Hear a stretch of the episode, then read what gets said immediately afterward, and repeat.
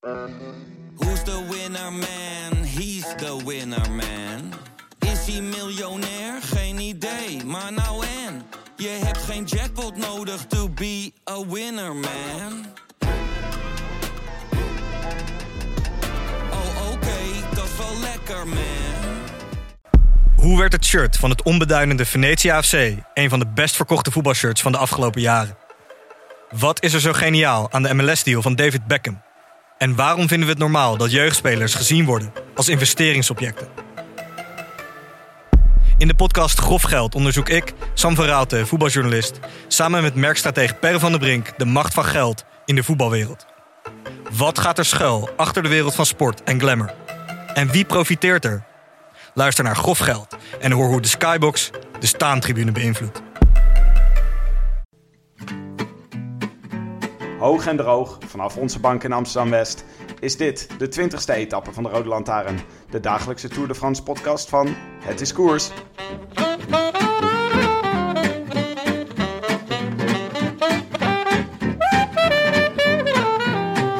Vandaag de laatste Alpenrit van de Tour de France 2016. Wij praten u bij, ook dit laatste weekend. Snik, mijn naam is Tim de Gier, tegenover mij zit Willem Dudok. Was het een spannend slot, Willem? Nou Tim, het was eigenlijk de dag na de respectievelijke tragedies van Bouke en Tom. Ze begonnen een beetje mokkend op de bank, maar verdomd, het werd een mooie rit. Op de flanken van de Jouplan leek Vincenzo Nibali het te beslissen, maar Jarlinson Pantano en Jon Izagirre sloot zich net voor de top bij hem aan. In de kletsnatte afdaling was het verrassend genoeg die laatste die de rapste daler bleek. En zo werd de laatste bergetappe van deze Tour een prooi voor Jon Izagirre. Net zoals wij Tom Dumoulin toejuichten op Arcalis in Andorra... zullen de Spanjaarden en zeker ook de Basken op dit moment eh, juichen voor hun Jon Izagirre. Want wat doet hij dit mooi, wat doet hij dit geweldig. Wat heeft hij hier op een berekenende, prachtige manier. Die glimlach op zijn gezicht, die is mooi zeg. Hij kijkt echt, hij lacht zijn tanden bloot. Hij kan het bijna nog niet geloven. De zonnebril omgekeerd op zijn helm eh, gezet. En dan gaat hij daar de laatste bocht door. Dan gaan de armen breed. En Jon Izagirre wint hier de etappe naar Morzin. I wish I could be in the south of France. In the south of France. Sitting right next to you. Was leuk gisteren hè, met Nienke. Ja, dat was echt heel leuk. Je hebt gewoon de hele middag met Nienke de Jong op een bank mogen zitten. Ja, ze wisten echt heel erg veel vanaf. Was het onderhoudend? Ja, ja. maar zij heeft dus ook echt met, eh, met renners beroemde bergen opgereden. En zij kan dingen zeggen als... eh, de linkerkant van de berg is veel eh, zwaarder dan de rechterkant van de berg. Of eh, de oostkant. Want ze heeft er gewoon gereden. Oh, Ja, ja. jeetje. En met, dan, met beroemde renners. Ja. Ook soms wel eens. En journalisten en zo. Ik vind haar dus echt heel grappig altijd. Ja. Ja, nee, dat was ook. Ja. Ja. Het, was, ehm, en het was ook wel een goede etappe hoor, om samen te kijken. Ja, daar zat veel in. Veel drama. Ik kreeg, ook- kreeg ook leuke reacties, toch? Ja, ja, heel leuk. Ja. ja, mijn oom vond zelfs dat we er voortaan altijd in de podcast moesten, moesten uitnodigen. Oh, Ik weet niet wat dat nou weer zei over... laten we dat maar niet doen. Want eh, dan, eh, dan kunnen, kunnen wij onszelf wel opdoeken na een tijdje. Dan raken we een beetje overschaduwd. Dat is misschien niet zo goed. We kunnen beter Leon uitnodigen. En Huub. Precies. Alleen nog, alleen, nog, alleen nog mindere goden moeten we hebben. Zodat wij er eh, beter afkomen. Nee joh, Huub en Leon. Ik vond het met jullie ook superleuk. Hoe heb je geslapen vannacht, Willem? Leuk dat je het vraagt, Tim. Ik heb namelijk een waanzinnige droom gehad. vannacht. Oh, Mhm. vertel. Mhm. Ik heb vaker waanzinnige dromen, kan ik je vertellen. Maar vandaar die van vannacht was wel echt spectaculair. Misschien had ik wat te verwerken na de etappe van gisteren, die ik toch ook een beetje gemist had. Eh, waardoor alle emotie in die 20 minuten podcast die ik met jullie mocht maken eh, terecht kwam. Maar ik heb dus gedroomd van de Olympische wegrace in Rio de Janeiro. En Wout Poels won in mijn droom. En toen dacht ik, verdomd, dit is een voorspellende droom. Dus die moet ik, eh, moet ik onthouden en die moet ik morgen vertellen in de podcast. Want, eh, wat gebeurde er namelijk? Eh Poels en Froome zaten in mijn droom samen in een kopgroep in de laatste kilometers. Poels reed weg en Froome reed niet achter hem aan, bewust niet. En toen het volgende beeld was dat Poels juichend op het podium stond en dat Froome daarnaast stond te lachen. En dat hij zei, het was ook een beetje een cadeautje voor wat hij tijdens de Tour voor me gedaan heeft. Oh, Wat een, romantisch, wat een romantische droom. Leuk toch? Ja. Wout Poels gaat winnen in Rio. Het kan niet meer mis. Maar wat doet hij dan? Hij gaat blokken. Dus eh Poels rijdt voorop en Froome erachter. En dan rijdt Poels weg. En dan doet eh Froome gewoon niks. Dat bedoel Nou ik. ja, ze rijden in een groepje met meer renners. En dat is natuurlijk constant uitvallen.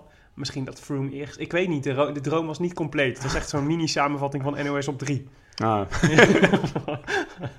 oh ja. Nou, ik hoop het, Willem. Ja, nou ja, het is toch leuk? Het is toch fijn om zo positief te eindigen? Ja, ja, nee, ik hoop het ook. Ja. Maar ik, eh, ik heb zelf eh, als, een, eh, als een roosje geslapen, droomloos. Ja, en je moest vroeg op, want je moest op de radio. Ja, precies. Dus ik moest geconcentreerd zijn. Bij Radio 2 waren we, ditmaal. Ja, Ja, dus ik weet niet of dat een promotie is voor, voor, ra- voor Radio 1. voor Gaat het op volgorde van hoeveelheid luisteraars? hoe verder je komt, op, eh, straks als je helemaal op Radio 6 komt, dan, eh, dan word je echt herkend op straat, Maar denk ik, ik. ik, je, je mocht dus vertellen over de Rode Lantaarn, maar niet zeg maar de podcast, maar de daadwerkelijke nummer laatst in de Tour de France. Nou, ze vroegen ook even naar onze weblog. toen zei ik, het is een podcast. En zei ze, oh, ja, nou, dat is ook leuk. en toen hebben we het over de Rode Lantaarndragers gehad, eh, deze, deze tour. En wat heb je verteld?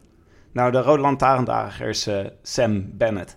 Mhm. Eh, en die was vorig jaar ook Rode Lantaarndrager toen hij Het is een uitviel. tweede, tweede Rode Lantaarn. Ja, maar hij heeft hem vorig jaar niet naar Parijs gebracht, zeg maar. Ah, Oké, oké. Maar ik had dus voorgenomen om te vertellen dat De Muur heeft een stukje geschreven over de Rode, over de rode Lantaarn onlangs. En daarom vertelde ze dat de Rode Lantaarn is zeg maar het... eh, dat ze hingen vroeger een rood lantaarntje op aan de laatste wagon van een stoomtrein. Ja. En dan konden ze zien als de rode lantaarn, als je die nog ziet in donker, dan weet je dat alles nog aan zit. Dat, er niet, Ah. dat je niet ondertussen de helft van je wagons bent verloren. Oké. En dat was de manier om dan, dan die hingen altijd aan het einde. Maar dus niet dat in vroege tijden daadwerkelijk een rode lantaarn aan, een, aan de, de nummer laatste in de koers werd gehangen. Nee, dat zou wel mooi zijn. Op zo'n, met zo'n stokje en dan een rode lantaarn aan het, e- aan, aan het einde. Ja. Hoe herken je de rode lantaarn überhaupt in het peloton? Heeft hij een, een rugnummer of zo? Ik weet niet of dat ze dat nog doen. Vroeger droeg hij eh, daadwerkelijk een rode trui. Ja, Ja, ja je, je ziet hem nooit. Nee. Hij rijdt helemaal achteraan. ja, ja precies. Ja, misschien moet de rode trui gewoon weer terug. Dat zou wel leuk zijn. Ja. Dat we hem gewoon herkennen. Ik heb uitgelegd dat wij de rode lantaarn heten... omdat wij altijd pas uitzenden op het moment dat de rode lantaarn binnen is. Ja, terecht. Meer uit praktische overwegingen dan eh, Ja. principieel, maar toch. Nou, dat is waar. En, om- en omdat we toen we het gingen bedenken ook dachten dat we na de avondetappe en Vive le, Vive le Velo er nog achteraan zouden hobbelen met al onze analyses. maar vaak zijn we sneller dan ze. Ja. Dus wij zijn niet bepaald de rode lantaarn in, eh, in, eh, in nabeschouwingsland. Maar we zijn een podcast, hè, dus mensen luisteren wanneer ze willen. Precies, waarschijnlijk na Vive en de avondetappe. Nou, leuk Tim, Radio 2. Ja. Ja, Ik heb nog een, eh, een soort van rectificatie. vertel. Nou, we hadden het er gisteren over dat het waarschijnlijk niet meer... het gat met Froome niet meer dichtgereden zou worden. Sorry, je kijkt me heel verbaasd omdat je ineens erachter komt dat je je koptelefoon niet oplaat. Een stukje apparatuur ik, werd, ik vergeten. werd even afgeleid. Mhm. Eh, we zeiden dat, eh, dat het gat waarschijnlijk met de gele trui nooit meer werd dichtgereden, omdat dat nooit gebeurt. Dat het gat eh, wordt, nog wordt dichtgereden in de laatste bergrit, of in de laatste rit.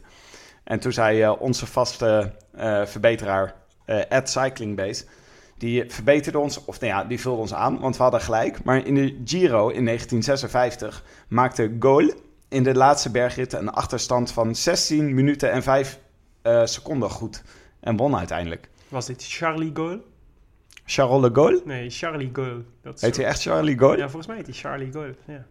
Zo'n toch... naam die, die ik Jean Nelissen zo soort in mijn hoofd hoor echoen.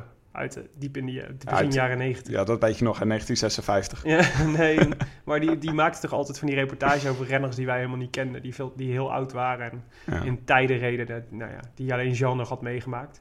Ja. Ja, volgens mij was het Charlie Gaulle ook zo'n naam. Denk je dat dat het... eh, Misschien is het wel helemaal fout. Misschien ook niet. Dan hebben we geluk. Denk je dat eh, Frank Heijnen later zo wordt? Zoals eh, dat, dat, Jean Nelissen. Ik hoop wel dat hij sigaren gaat roken. dat hij sigaren gaat roken en dan vertelt over renners die niemand meer kent. En over Cristiano Ronaldo. Ja. Hoop ik. Tim, ons één na laatste latje. Latje? Een ja, natje. natje. Ja, wat heb je meegenomen? Ehm, nou Willem, we probeerden vandaag, we dachten laten we professionaliseren. Laten we de Rode Lantaarn eh, .nl registreren. Mhm. En eh, toen zagen we dat eh, de Rode Lantaarn.nl geregistreerd is door Brouwerij Het Licht in Utrecht. Want die verkopen Rode Lantaarnbiertjes. En toen ben ik als de wieder weer ga zo'n biertje voor jou gaan halen natuurlijk. Dus die heb ik voor je meegenomen. Lekker. Een Rood Lantaarn Ziet er goed uit. Schenk hem maar in. Nou, proost. Op naar de koers. Op naar de koers. Nou, mooie rit vandaag. Ik, eh, en die ook nog eens wederom van begin tot eind werd uitgezonden. En ditmaal, omdat het weekend is, kon ik hem dus, dus ook daadwerkelijk van begin tot eind bekijken. En eh, dus ik zat, eh, ik zat al bij de start zat ik klaar op de bank. En jij zat toen nog in je, in je, op je eigen bank en voegde je later bij mij. Maar wat zag ik, wie zag ik daar als een van de eerste renners demareren? Hij zat al tijdens de neutralisatie van de koers zat hij nog, zat hij al op rij 1. Dus ik denk, ik verwacht hem ook. Wilco Kelderman, Ah, hij was er vandaag. Wilco Koldernop. Wil, Wilco Holsternokker. wie wie? ja, wie, zoals eh, Thijs Zonneveld hem noemde. Eh, wat ik niet per se een hele goede bijnaam vind, maar misschien wel mooier dan de Meerkoet uit. Maar eh, first things first, Willem. De Ja. rit ging dus van Megève. Ja, we gingen vandaag van. Megève naar Morzine. En dat was de laatste bergrit uit de Alpen. Het was 146,5 kilometer, wat niet per se heel veel was. Maar er zaten wel vier ehm, nou, redelijke joekels van bergen in. Een tweede categorie, een eerste categorie, de Colombière. En toen de Col de la ehm, eh, Ramas. En we eindigden natuurlijk op de Jouplan. En de Jouplan is een, eh, is een eh, legendarische berg. Wat ik gisteren een beetje teleurgesteld was over het dat, niet, dat hij niet daar eindigde, maar dat er nog een afdaling volgde, was ik vandaag toch wel weer blij met die beslissing van de, van de, van de organisatie. Ja. Want het was een toffe afdaling. Het is een beroemde afdaling ook, hè, naar Morzine. Ja, Het wordt bijna altijd naar Morzine afgedaald als er uh, gefinished wordt bergop. Ik bedacht me nog dat een van de redenen waarop er, waarom er heel vaak bergaf gefinished wordt, is omdat de logistiek zo moeilijk is van bergop Ja. finishen. Dan raken al die bussen vast op de weg, omdat er dan maar één weggetje naar beneden is. ja. ja, dat hadden we toch ook al gehad vorige week. Dat zo'n eh, dat zo'n opstopping was in de, op de weg naar beneden. En dat daardoor bijvoorbeeld Quintana pas 2,5 uur na de, na de etappe in zijn hotel eh, aankwam. Ah, Ja. ja, eh, we hebben al 20 afleveringen gemaakt. 22, Willem. Mhm. Begin, eh, ik begin ook aan mijn... Ik begin ook aan mijn... je informatietax te komen. dat snap ik wel, dat snap ik. Maar goed, het was dus weer een, eh, een spervuur van demarage in het begin. En eh, Kelderman zat wel meteen in de, in, de, in, de juiste, in de juiste groep. Die kreeg meteen een beetje ruimte. Eh, wat eh, best logisch is, want hij staat op anderhalf uur of zo. Maar eh, er was een, een, echt een hele grote kopgroep. Volgens mij echt meer dan 30 man. Ja. Dus wederom zo'n zo'n kopgroep waar dan een zesde van het peloton in meeging. Er zaten een aantal hele interessante namen in. Wel weer allemaal, bijna allemaal namen die we al ehm, in de afgelopen week of weken eerder hebben gezien in ontsnappingen. Het is toch een beetje onze... Het klopt toch eigenlijk, de analyse die we al anderhalve week geleden maakten... dat het eigenlijk dezelfde mensen zijn die mogen ontsnappen en die willen ontsnappen. Het zijn echt de aanvalskanonnen, zeg maar, die Ja. dan in de groep worden gestopt. Ja, en die het nog kunnen. Dus wie waren eigenlijk de... Wie zagen we nu weer? Nou ja, Eh, de Sky had iemand meegestuurd. Sergio Henao. Nou... Ja, die. Eh Jon Izagirre zat erbij. eh, Vincenzo Nibali. Vogelsang van Astana. Peter Sagan. Wilco Kelderman. En George Bennett van Lotto Jumbo. Ze hadden zwaar twee man meegestuurd vandaag. Eh, was natuurlijk ook de laatste kans voor Lotto Jumbo. Tenzij jij heel veel eh, vertrouwen nog hebt in Dylan Groenewegen. Frankie Slek zagen we weer eens. Was leuk. Jasper Stuyven, Charlinson Pantano, Roland. eh, nog twee Nederlanders. Slachter en Van Baarle van Cannondale. Zakharine, Rui Costa, Thomas de Gent, Galopin, Ala Philippe. Nou ja, het is eigenlijk een soort all-star game, toch? Van, Ah. van eigenlijk alle namen die je wel eens in deze podcast voorbij hebt horen komen, die zaten er wel bij. En, en Michael Matthews ook nog. Maar ze lieten ze niet eh, vandaag eh, een kwartier weglopen. Het was Nee. vandaag wel even... Ja. eh, nou, het werd goed geachter, achtervolgd. Ja. Onder meer door ploeggenoten van mensen die in de kopgroep zaten. Ja, het was, wat, ik, wat ik echt volstrekt absurd vond, was dat uit die groep demareerde op een gegeven moment een kleiner groepje. Ehm, eh, waar Nibali ogenschijnlijk toch in ieder geval de renner met de meeste, met het g- groot, de langste erelijst was. En waarvan je ook zou kunnen zeggen, die heeft, maakt een goede kans om de rit te winnen. Dus Nibali zat in de kopgroep. En wie reed er achter in het peloton achter die kopgroep aan? Astana. Diego Rosa van Astana. Dus, dus voorop was dus de situatie dat je dus dat Nibali op kop van het groepje aan het sleuren was en Diego Rosa, zijn teamgenoot, op kop van het peloton. Ik snapte Ah, er wederom helemaal niks van wat Astana. Astana, Astana. Ik, ik denk dat ze gewoon... Ik heb het gevoel dat er daar gewoon ruzie in de tent is de hele tijd. Dat ze dus... Dat ze aan de ene kant willen ze wel voor Aru rijden. Maar dat vindt eh, Nibali vindt dat misschien ook wel een beetje boven of eh, beneden zijn stand. En eh, dan gaat Diego Rosa gaat een beetje voor eigen succes. En het ziet er allemaal een beetje ongeorganiseerd uit. En ze hebben de, wel de hele tijd plannen. Maar misschien zit wel Astana is vast van een of andere rijke zakenman uiteindelijk. Die dan gewoon opbelt en zegt... Ik wil nu dat jullie de Tour winnen vandaag. Ja. Ga voorop Ik rijden. wil jullie zien. Maakt me niet uit waar. En er zit ook nog die gekke Vino in de, in de ploegleiderswagen. Maar dit is echt, maar het is ook, het is een terugkerend patroon. Dus er is ook, het is echt dus lastig eh, om er, ik snap, ik snap er helemaal niks meer van. Wat ze, wat ze nou aan het doen zijn en wat de bedoeling is. Want er gebeuren dan iedere keer hele gekke, dus ze rijden ze een tijdje op kop. En dan gebeurt er daarna weer iets, iets heel raars. Nou ja, dat was nu ook weer. Daar komen we zo wel op terug, want op de Jouplan ging het ook niet helemaal soepeltjes. Maar in, kijk, Nibali in de kopgroep, dat is volgens mij de, de, eh, met een, met- waarvan je weet dat een, een afdaling tot slot komt. Dan denk je, ja, dit is eh, toch kat in het bakkie voor Astana. Dus die- dit, hier ga je gewoon lekker achter in het peloton hangen en proberen om bij te blijven, een beetje Aru te beschermen.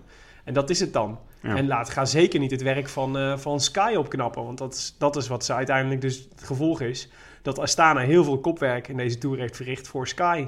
Ja. Dus ik denk dat Froome heel dankbaar zal zijn eh, voor, eh, aan uh, Vinokourov. Gisteren kregen ze ook een beetje ruzie, hè, toen ze met z'n allen voorop reden. Toen begonnen ze Nou, elkaar... volgens mij snapt het zelf gewoon niet meer. ze zaten nou- elkaar een nou beetje het te duwen en gek gebaren te maken tegen Ja. elkaar. Ja, ik, vind het, ik vind het by far de vreemdste ploeg in de Tour. Maar En ik snap heel goed dat Lars Boom hier weg wil. Want het is echt een soort... Het is totale chaos. Het lijkt de, het lijkt de Trump-campaign wel. ja, eh, het, ik dacht... Ik, nog- Waarschijnlijk hebben ze ook dezelfde sponsor trouwens. ik vind het jammer dat jij nu Trump-campaign zegt. Want ik zat dus te zoeken naar de perfecte metafoor. Ik dacht, is nou Chelsea?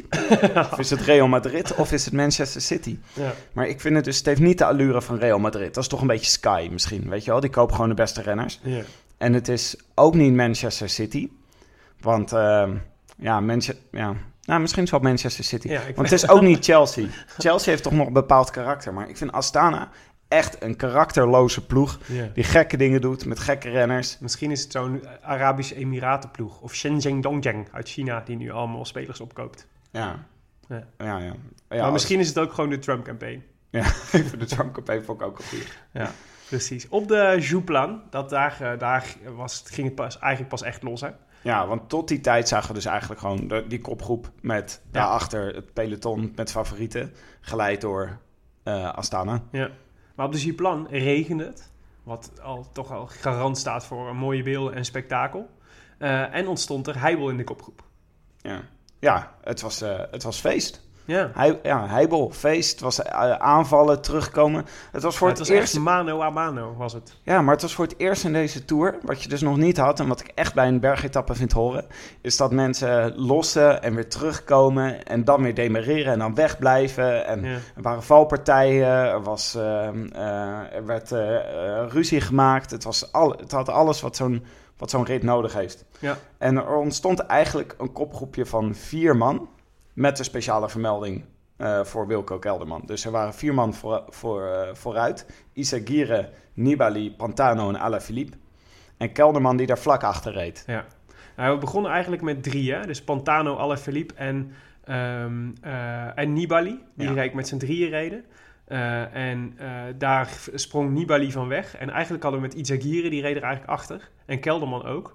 Maar Izagirre slaagde er dus in om weer terug te komen bij dat, eh, bij, eh, bij dat groepje. Wat super knap was. Ja. En, ehm, en toen ging eh, Nibali ging aan. waarvan wij dachten, dat is kat in bakkie voor Nibali. Want hij heeft gewoon, die, die springt weg op de, op de klim. En dan kan hij daarna, kan hij daarna zijn afdaling in. En dat, dat kan niet goed, dus daar gaat hij het niet meer verliezen. Maar hij kwam niet echt weg. Dus hij bleef een beetje, in, volgens mij 20 seconden maximaal.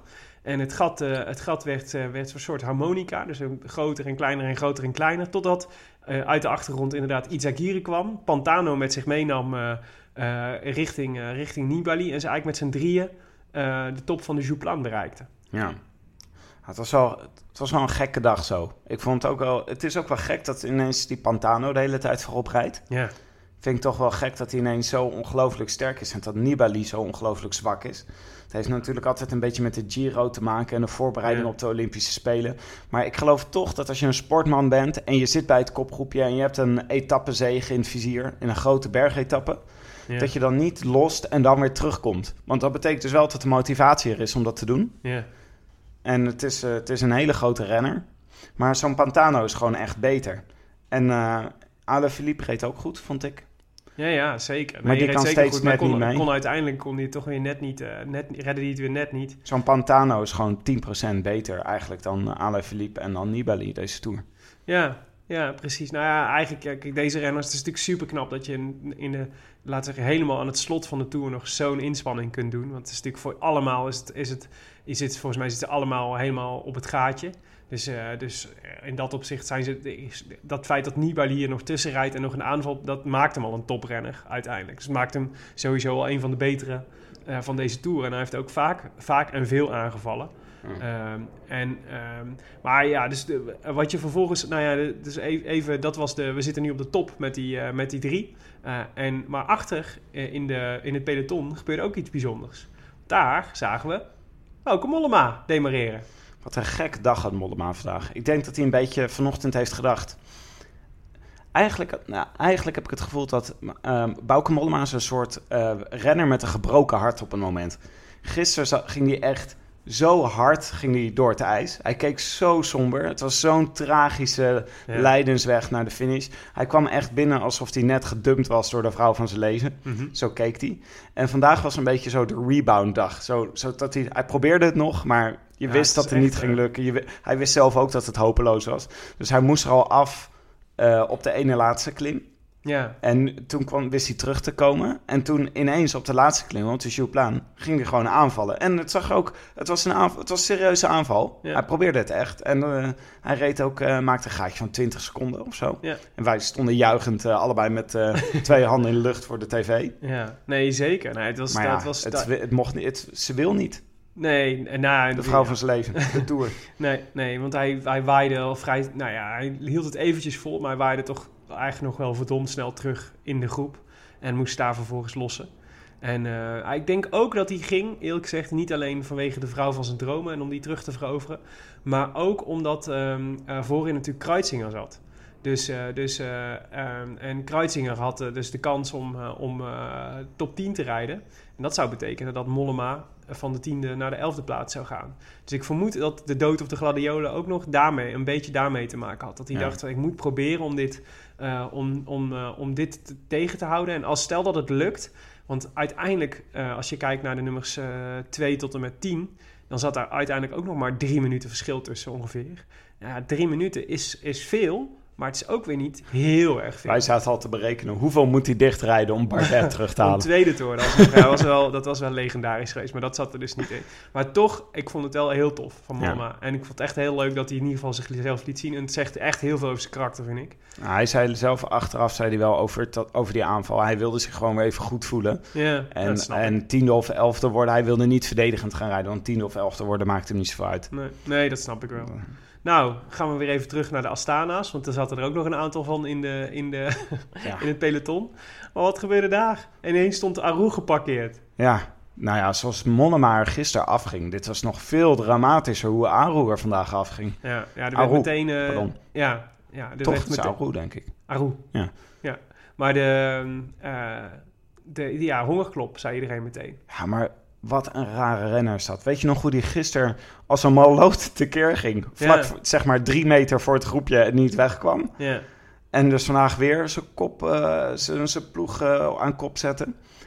En de manier, de wijze waarop hij er afging, hij stond echt helemaal stil. Hij reed bijna achteruit. Op een gegeven moment kwamen er renners langs rijden, die gingen hem een duwtje geven. Omdat Ja. ze echt dachten, wat is er Giel- met deze jongen had medelijden met hem. Ja, Ja. Dus zo gauw je een, een- inderdaad een schouderklopje krijgt in, in het midden van de etappe... Bo, eh, terwijl je nog, wat is het, nog 20 kilometer moet fietsen... Van een tegenstander. van Warren Barguil die zegt, gaat het jongen? Dan is, het, dan is echt serieus iets mis. En eh, het is ook een soort drama met al die, eh, die, eh, die Astana's die rondom heen, om, hem heen waren... en ook allemaal schouderklopjes gaven en hem, en hem probeer, nog een beetje probeerden uit te duwen. Dus ik, ik moest eigenlijk meteen denken aan Nienke, die zei... eh, eh, ik, ik hoorde Rita Hovink met eh, Laat me alleen, alleen met al mijn, al mijn verdriet. Ik denk, denk dat Aru de, de Italiaanse versie daarvan al wel even had willen horen.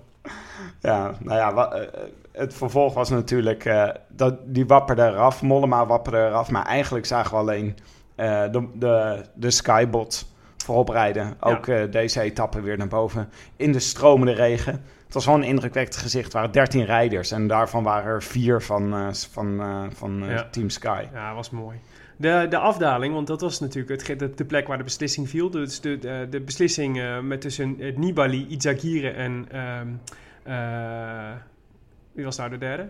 Pantano. Pantano, ja. Charles. Linson. Ja, dit is super interessant, want eh, Pantano en Nibali staan wel bekend als de, de beste dalers van het, eh, van het peloton.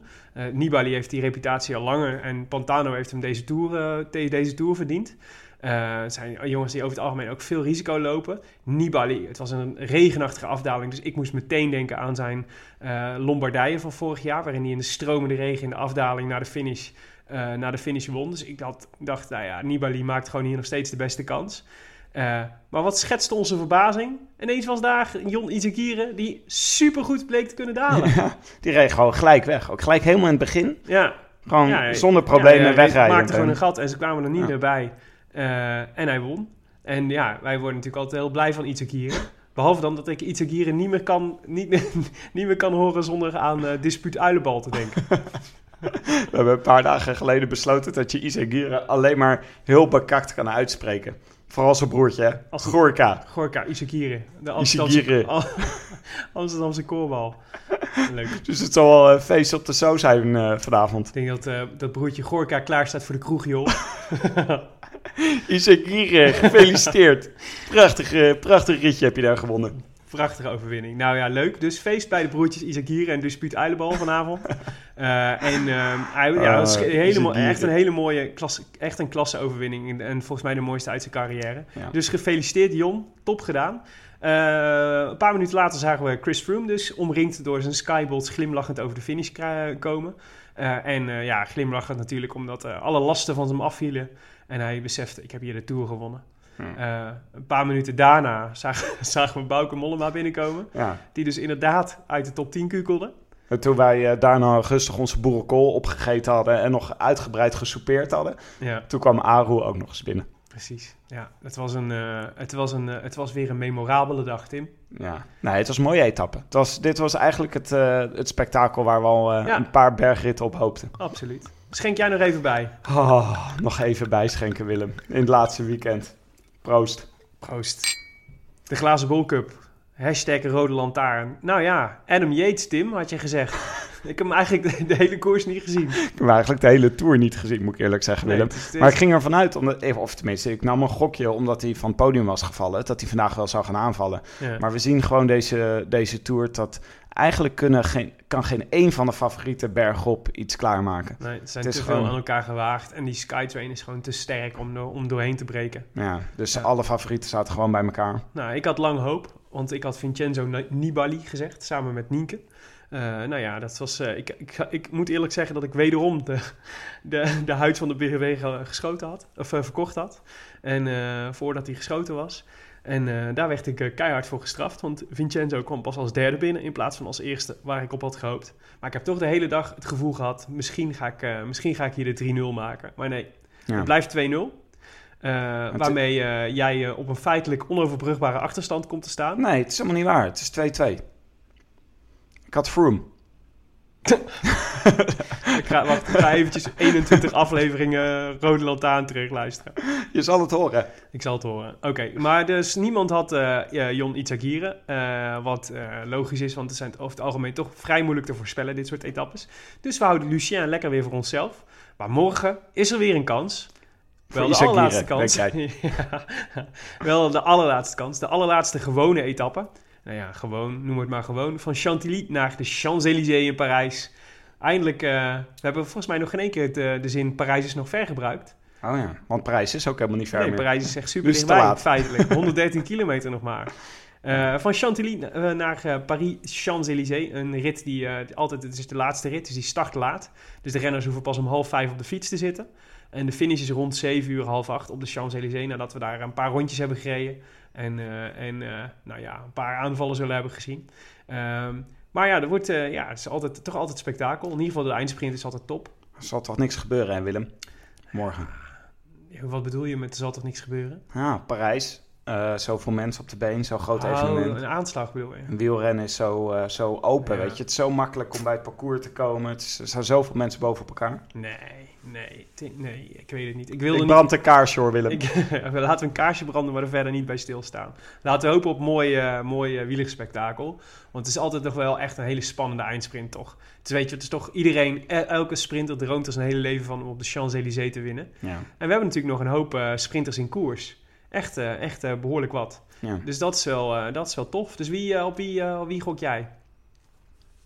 Nou, Kevin is afgestapt, hè? Ja, Dus dat is wel een belangrijk... eh, ik denk dat de één na beste na eh Cavendish deze Tour gewoon op de vlakke sprint... dat dat toch Kittel is. Mhm. Dus ik wilde voor Marcel Kittel gaan. jij gaat voor Kittel? Ja.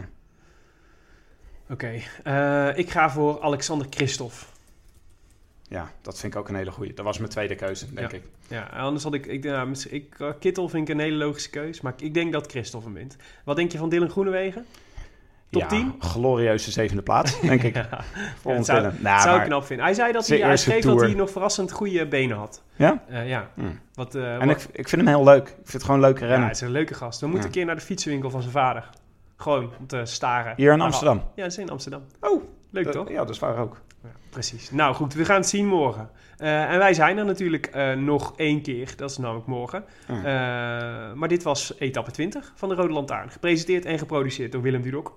Ik dus. En Tim de Gier. Met speciale dank aan hetdiscours.nl, de wielerblog van Nederland en Vlaanderen. En dank aan Johnny Wonder, communicatiebureau voor het digitale tijdperk, voor de ondersteuning. Als je wil reageren op deze uitzending, via Twitter zijn we te bereiken via Willem Dudok en Tim de Gier. Willem, mag ik iets vragen? Ja, We zeggen, we noemen al de hele tijd Johnny Wonder. Maar wat, eh, wat was die ondersteuning?